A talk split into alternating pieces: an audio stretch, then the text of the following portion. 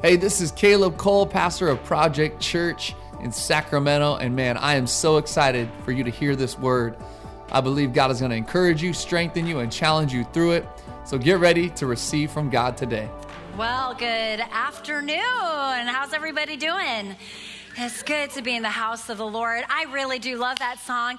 We are in the house of miracles, and miracles take place this is a house of miracles because of what Jesus did and what his power has done in and through you. If you're a living miracle, would you just raise a hand up in here? Could you give God praise that you are a living miracle? Man, it's been so good to be in the Word. Um, this this series we started it a couple weeks ago, and it's called Genesis.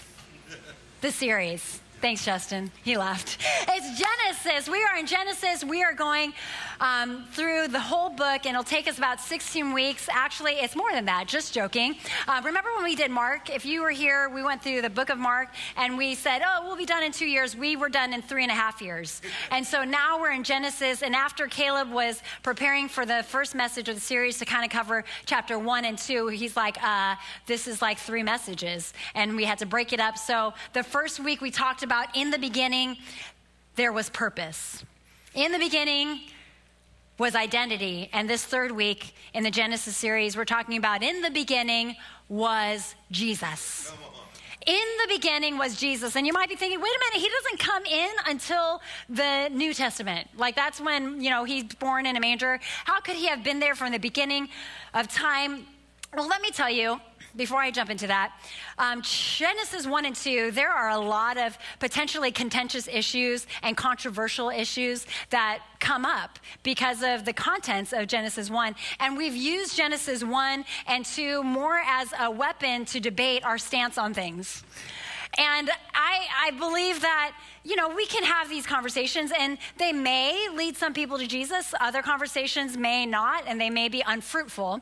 But I believe that this message is probably the most controversial. Maybe you think that um, you won't be talking about anything or won't be having any questions about anything because you're like, duh, in the beginning was Jesus. But it's so controversial because Jesus is so controversial. He is so the opposite and counterculture of the days spirit. The spirit of this day is opposite of who Jesus is. So this could very well touch and step on some of your toes because I believe we don't realize how much we are living within the culture and not understanding that that Jesus was there from the very beginning of time. So if he was there in the beginning, he must be our end too. If he was there in the beginning, he must be our beginning and our end. And so I believe that he's going to share something with you that may ruffle your feathers, and um, it ruffled mine. And I believe that's what Holy Spirit does. It's not to like poke at us and like be like, haha, see, you're not doing it right. No, it's like, I love you too much to keep you the same. Come on. So I want to show you something in my word. And it's not just in the New Testament. I am the word. I read it earlier. Jesus says, or John says, that Jesus was the word and he was with God from the very beginning. It says that in the beginning was the word and the word was God. And so for us to understand Jesus being the beginning, we have to take it back to Genesis 1:26 where he says, "Then God said, "Let us make man in our image. Let us lettuce, not cauliflower. I'm sorry. I just had to I, just, I was the first time. Okay. Let us it's the third service, anything goes, you know. Let us make man in our image after our likeness and let them have dominion. You know, I don't want to go into all the details, but this is the first time we see a word or we see the definition of a word that we don't actually see in Scripture, and it's the word Trinity. This is where we talk about God the Father, God the Son, God the Holy Spirit. Some, some might think that Jesus or God was talking to other celestial beings and angels, but if you look through Scripture, the angels never created anything. They never made anything. God, God Himself made everything. And He said that He sent down His Son, and His Son was all the essence of who God is that we can't understand in human form. And when He sent Jesus down and He breathed life into him and he gave everything that he was to this person, to this, to this human, we have an example of what he wanted us to be as his creation. So God was there from the beginning and he created us and he sent Jesus to help us understand who he was because if you really think about it, in our finite minds, it is hard to understand the mystery of who God is. When you really start to think that he is beyond time, space, and energy, you're like, well, then what, what, but this thing of God is so big, it's hard to really understand.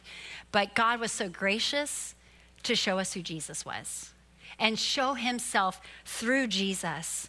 He was there in the beginning. Let us, like God the Father, God the Son, God the Holy Spirit, make man in our image. You know, you might be asking, why does John call Jesus the Word? And it's because, in Jesus' own words, he says that he is the truth. And you understand that the Word is the truth. John 14, 6 says, I am the truth. That's what Jesus said.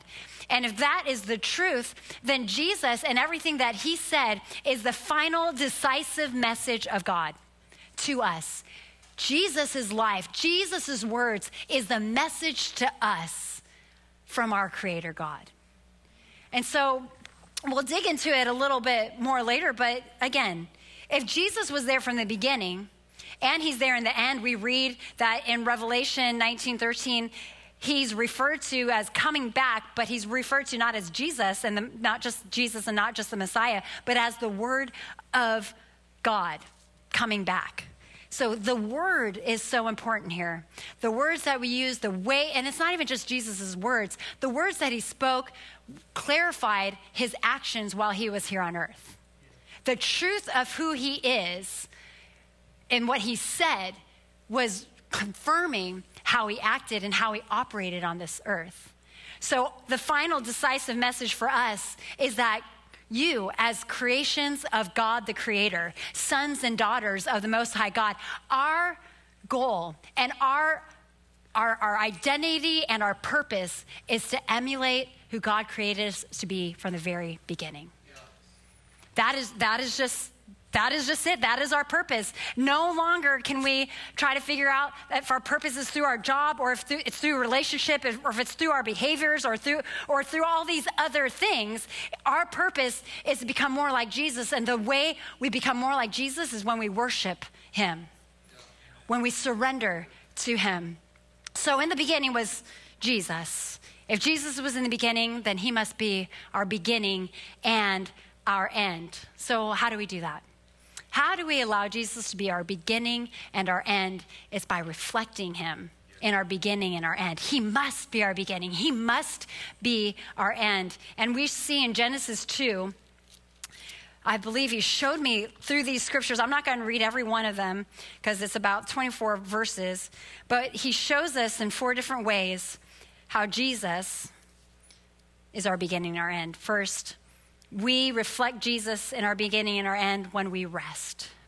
In our rest. Genesis 2 1 through 3, it says this Thus the heavens and the earth were finished, and all of the host of them.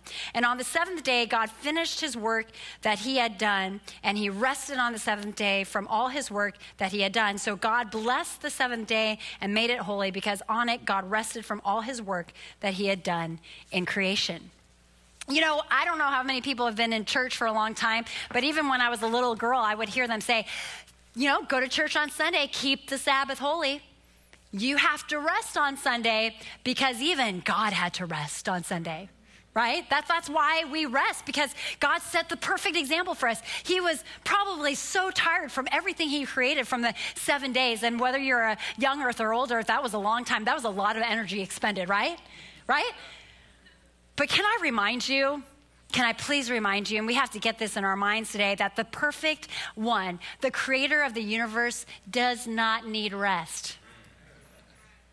The purpose of God's rest was to reflect on all that he had done in creation. And you know what he did in creation? He did something perfect. He did something that was good. Every day, every day he was finished with this work, he said, It was good, it was good, it was good, it was good. And so the purpose of rest is to reflect on what is good. Because sometimes I think when we say that we need rest, the goal of our rest is that we might be rejuvenated, we might be re energized, we might rekindle something with our Savior, we're, we're read something. The rest is something for us.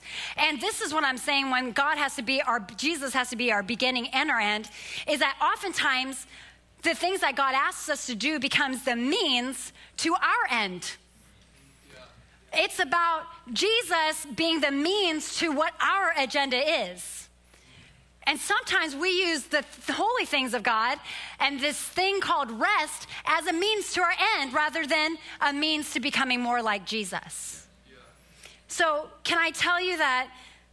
And Lynn, I ask you actually, what is the focus of your Sabbath? First of all, you need to be taking a Sabbath. You need to take a day off. I don't care how hard you work, how many jobs you have, the, the word commands us to take a day off. And not just for you to rejuvenate, recharge, but when you do take a Sabbath, what is your focus? I want to ask you this what is your focus? Because the benefits that rest brings us are a byproduct of reflecting on Jesus.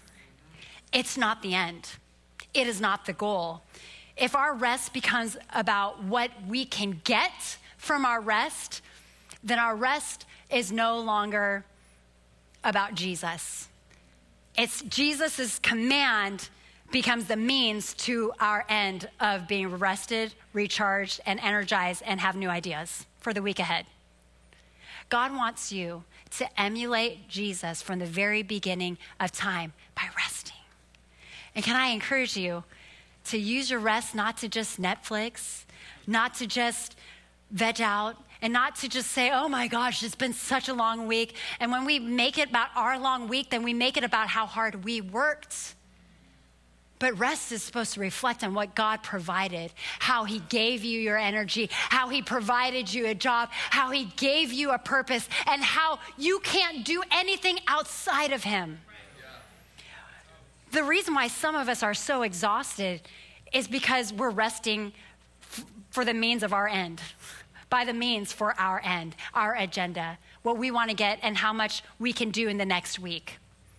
It's about reflecting on who Jesus is. I love what Dave, Dan Allender says in his book, Sabbath.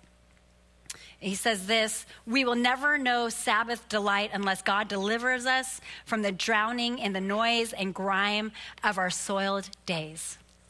We are nothing but filthy rags without the presence of God.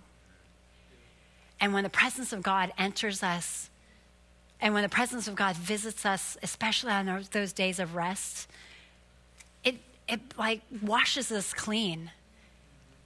And our attention goes back on the perfect one. Because again, if your rest is just about you, you're just like sitting in your muck and your mire and your soiled self importance. So we reflect Jesus in our beginning and in our end, in our rest, number one. But number two, we reflect Jesus in our beginning and our end in our creations. In our creations, verses 4 through 14, I want you to see that God has created everything. And before man enters the scene in verse 15. The Lord God took the man and put him in the garden. The garden, the water, the seas, the airs, the animal, animals between verses 4 and 14, they all existed first.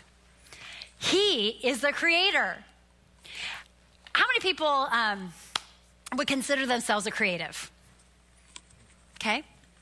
I do. I do. I consider myself a creative. I feel like I do some design um, graphic design. I, I do some music stuff. I can understand music, play music, sing music. And so, you know, I'm a creative. we do say here at Project Church that creative is our spirit. And um, so I'm not knocking people who say creative whenever I tell you what I'm about to tell you. But it's our spirit, but it is not our message and it is not our guide like Jesus in the Bible is. Both are God, both are Jesus. The Word is God right? And it was there from the beginning of the time. But creative is our spirit here at Project Church. But I'm afraid that if we lose our compass, which is the Bible being our message and Jesus our guide and Jesus being our beginning and our end, being our very all, then we start using this word creative as like, I'm a creative. And we start, I'm afraid that this generation has become obsessed with our own ideas and creativity. That instead of worshiping the Creator, perhaps our creations have led us to self worship. And I want you to remember that verses 4 through 14, it never mentions man when all of the universe is created. So anything that we create could only have been created by the God who placed us on this earth. And the moment we start making creativity our priority, we start losing sight of what Jesus and who Jesus wants us to be. Jesus can't be a means for our end. Our creativity must be our means to his end, to him, to Jesus. So let's hear it from Isaiah 2 8. Their land is filled with idols, it says. They bow down to the work of their hands, to what their own fingers have made. And I'm not even just harping here. Let me, let me, listen to me. It's not just about artists and designers and all those kinds of people, but some of us love to create our own schedules. Now, I, I love that people have found freedom to make work and have work and find a means to feed their families through free schedules, but I've heard it so too many times where it's like, I, I just don't want to be a product of the machine. Eight, I'm, I'm going to quit my eight to five job. Just got to quit it because it's just, I just, I need the freedom, right? Oh man, everybody's quiet. There's probably a lot of people who like quit their jobs. This is cool. I mean, we have a very flexible job, flexible job ourselves, um, but sometimes we champion and we get really excited about the schedules that we can create when God says, I have a different plan. I've seen us, I have seen us sacrifice what God gives us as provision, sometimes in an eight to five, by, for us to have the means of our own creativity and our own freedom. It's still quiet, babe. Okay, I'm gonna keep going. but can we not allow the worship of cre- creativity distract us from focused work ethic? Because God created his creatures, us, to be on this earth, to tend to his earth, and to do what he has willed us to do. And Sometimes that will be in a free job. Sometimes that will be in an eight to five. Whatever you do, do it to the best of your ability. Colossians 3.23 says, whatever you do, whatever you put your hand to, do it unto the Lord. Whatever that may be. But don't be like those that Isaiah speaks of. Do not bow down to the work of your own hands. So we reflect Jesus in our beginning and our end, in our rest in our own creations, when we say we're not going to focus on what we've created or what we did on our own strength, but third, we reflect Jesus in our beginning and our end in our work. And this just goes hand in hand with creations, everything that we've created, everything that we've built. I'm telling you, even now that Caleb and I, we, we built this church about 10 years ago. But if the moment I use that vernacular of we built this, the moment I am scared to death because I'm taking credit away from the God that I fear. He's a holy God. And the work that He gives us is only by His strength and only by His will and only by His way. Anything good that we've done has got to be directed back to Him. Any good that we've created has got to be directed back to Him. So even our work. It says in Isaiah, um, they bow down to the work of their hands. The work of their hands is simply anything that you put your energy towards, your time towards, or your resources towards. But again, are we ever making work our end? Sometimes I believe that we're just we're just living for our work. And our work is what identifies us. Our work is what gives us purpose. Our work is what gives us life. And Jesus is saying, no, that does not give you your purpose or your life or your identity. I am the one who created you. I created you. You are my son and daughter. Give me credit. And understand what your work exists for. Your work exists for the reason that he says here the Lord God took the man and put him in the Garden of Eden to work it and to keep it. to work it and to keep it. God doesn't just give us a job to do, He entrusts a territory for us to steward. And when we do what He wants us to do with what He has given us, then that brings Him glory. But if any of that reflects back on us and gives us our praise, then I don't believe, I believe that we've lost our sight.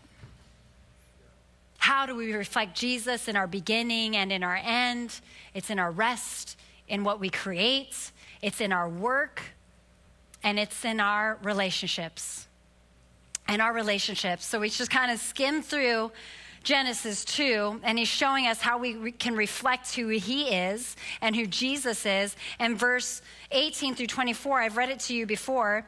Then the Lord God said, It is not good for the man it is not good that the man should be alone. I will make him a helper fit for him. Ladies, this is when we enter the scene. Okay? Are you excited? This is where we come in. You can be excited about it.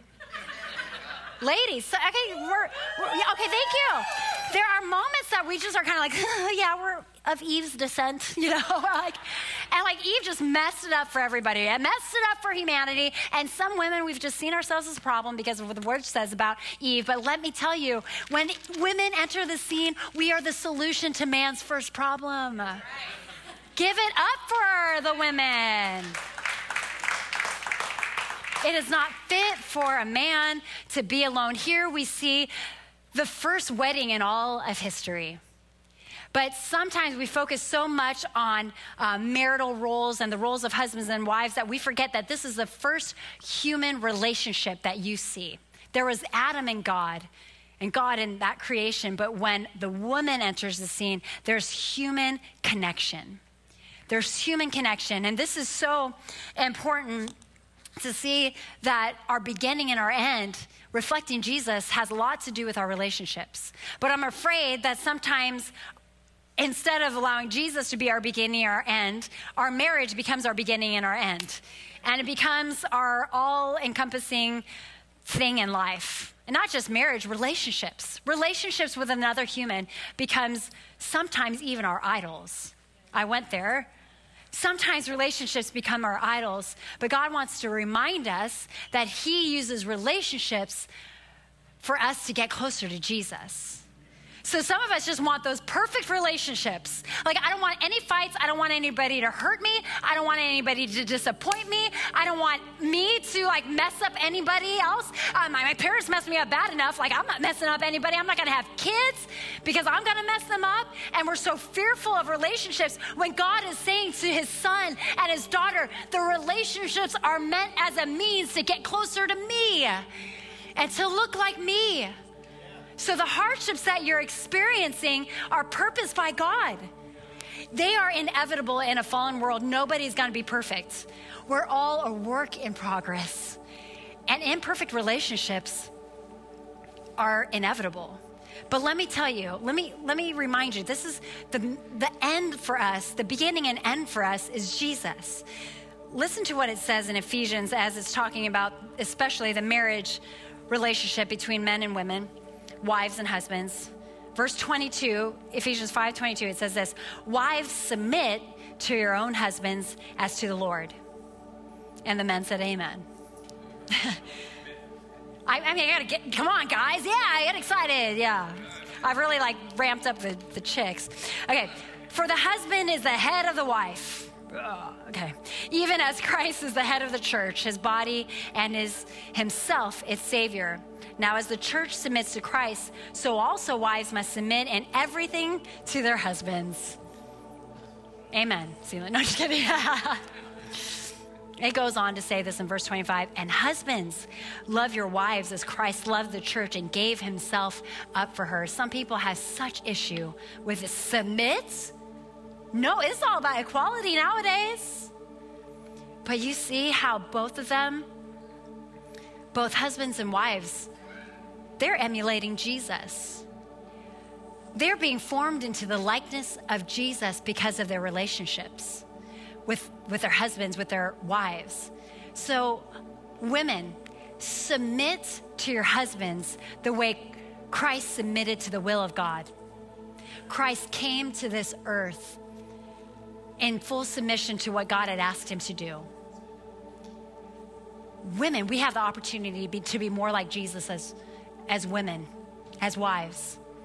And then, husbands, you also get to emulate who Jesus is by loving your spouse, loving your wife the way Christ loved the church and gave himself up for it. What I see there is a submission between both. And you might be saying, okay, that's only in marriages, Chrissy. It's only in marriages, but if you read Ephesians 5:21 before marriages are even mentioned, this is for men and women at large. It says, submitting to one another out of reverence for Christ. We submit to one another in reverence for Christ. It's submission, it's surrender. That ultimately is our first our first step towards becoming more like Jesus.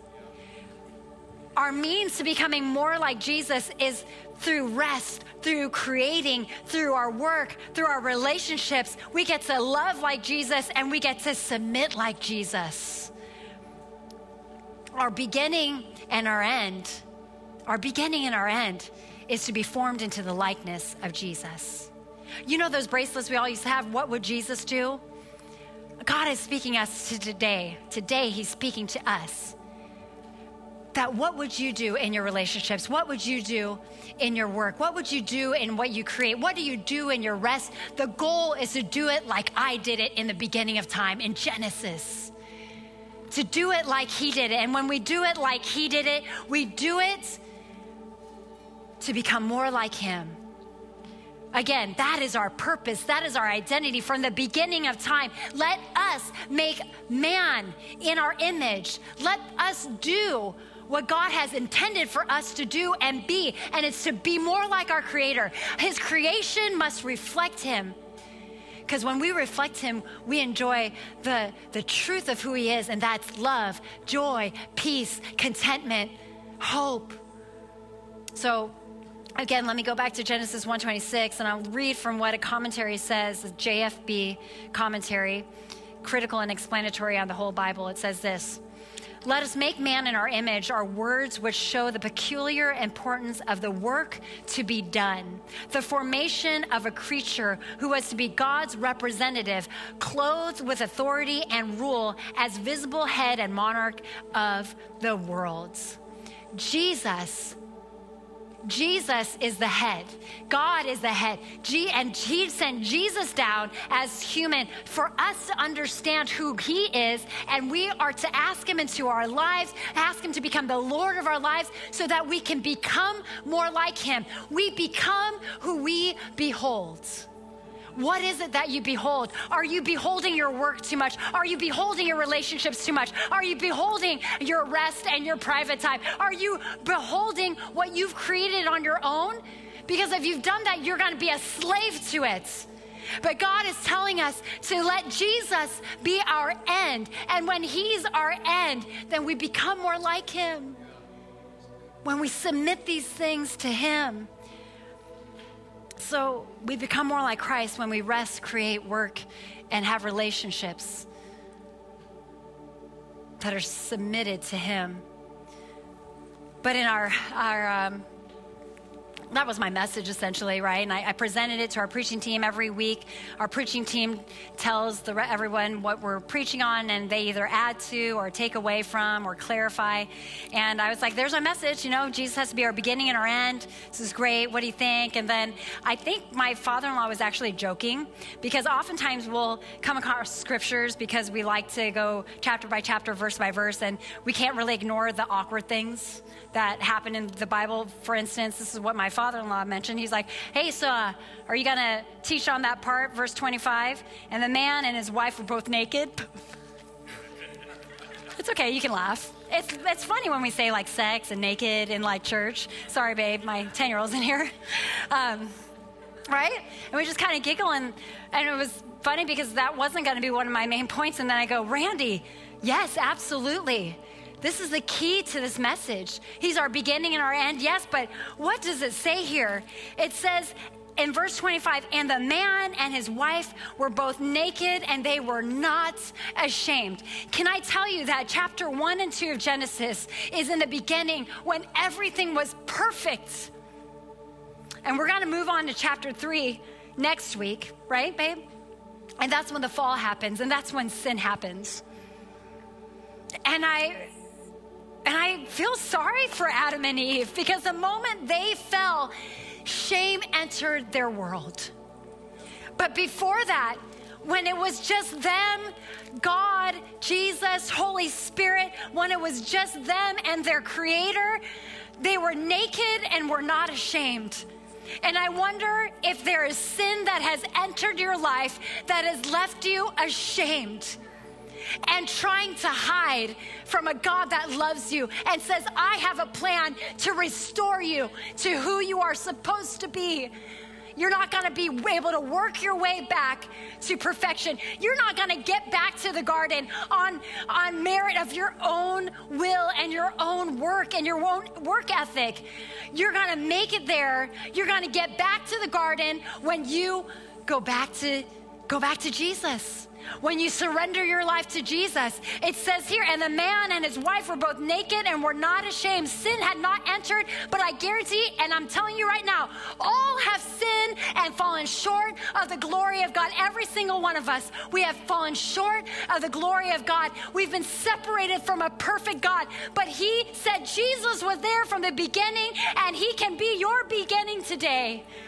And he can he can cover you not hide you, not, not, not, not, not allow you to be hidden, but to allow you to be hidden and clothed in His glory.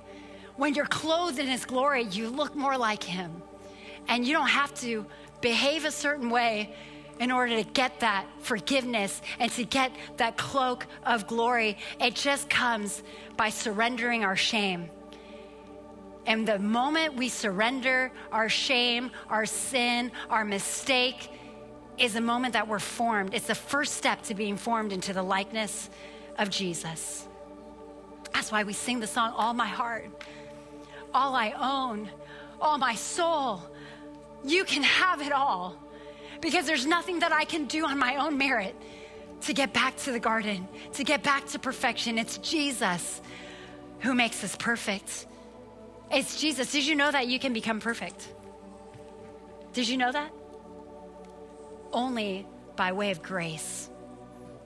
When you are saved through grace, by his love, through Jesus, then you're perfect in God's sight. That's the only way we can get to heaven. That is the only way we can get to heaven and be with him in perfect communion like it was in chapters 1 and 2 of Genesis. Would you bow your heads in this place?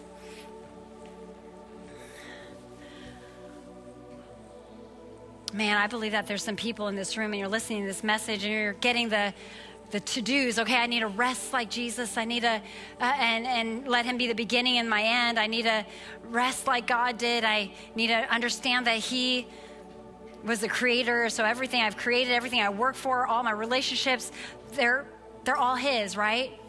But there's that peace, that shame piece, probably the key to this message for you. And I believe it's the key that's going to give you freedom freedom from your guilt, your shame, your imperfections. And that's Jesus. That's Jesus. So if you're in this room and you want to give your life back to Him, you want to rededicate your life to Him, you've walked away from Him, and you can hardly, gosh, you're confused, there's no clarity in your life. You're you're feeling guilty all the time, you feel ashamed all the time. You can't be vulnerable. And God's saying, There's safety in my presence, and I want to enter your life, invade it, and change it, and transform you from the inside out. If that's you, and you want to rededicate your life or you've walked away from him or you want to accept him into your life for the first time, I'm going to count to three. And when I count to three, no one's looking around. I want you to raise your hand and ask him into your life and just say, I want to make you the Lord of my life. Would you raise your hand on the count of three? One, two, three. Lift your hand in this place. I see that hand. I see that hand. Anyone else want to give their life to the Lord today? I also want to pray for those, in addition to those who lay, raise their hand. I just want to pray for some of you to have the revelation of God's love today. Jesus' love that changes you, and He's the perfecter of our faith. When we put our trust in Him, everything changes. So, God, I just pray over those in this room. They come here wanting more of you. I don't believe they would be in this room at 12 o'clock on a Sunday, able to do everything and anything else on this beautiful day. But God, they want more of you by indicating, by lifting their voice, by indicating by indicating through lifting their voice and even their presence here and their energy here. God, I pray, God, that you would give them a fresh revelation of who you are and what you're wanting to do and accomplish in their lives. I pray that anything that they have to lay down, anything that they've mistakenly made the goal of their life, the end of their life, God, I pray that you would. Um, perf- you would help them in their, their vision and in their perception and in their perspectives. And I pray that you would change them you would change them, make them new today. And actually, if you could all repeat after me and pray with those who have lifted their hands today, repeat after me this prayer Dear Jesus, thank you for bringing me here today. I accept you into my life. I believe that you love me and that by dying on a cross for me, I can be set free from my guilt and my shame and all my sins. Wash me clean. I need a Savior. And I ask you, be the Lord of my life and give me the strength to live for you for all the days of my life. In your precious name. Amen and amen. Hey, thanks so much for tuning in to the Project Church podcast. We pray and hope that this message encouraged you built you up, and gave you life. We want to ask that you would invest right now in what God is doing here in downtown Sacramento. We've just recently moved in to our all new building in the waterfront, Old Sacramento District. We want to ask you if you'd like to give, you can go to projectchurch.com forward slash give to invest. Let's see all that God can do through us.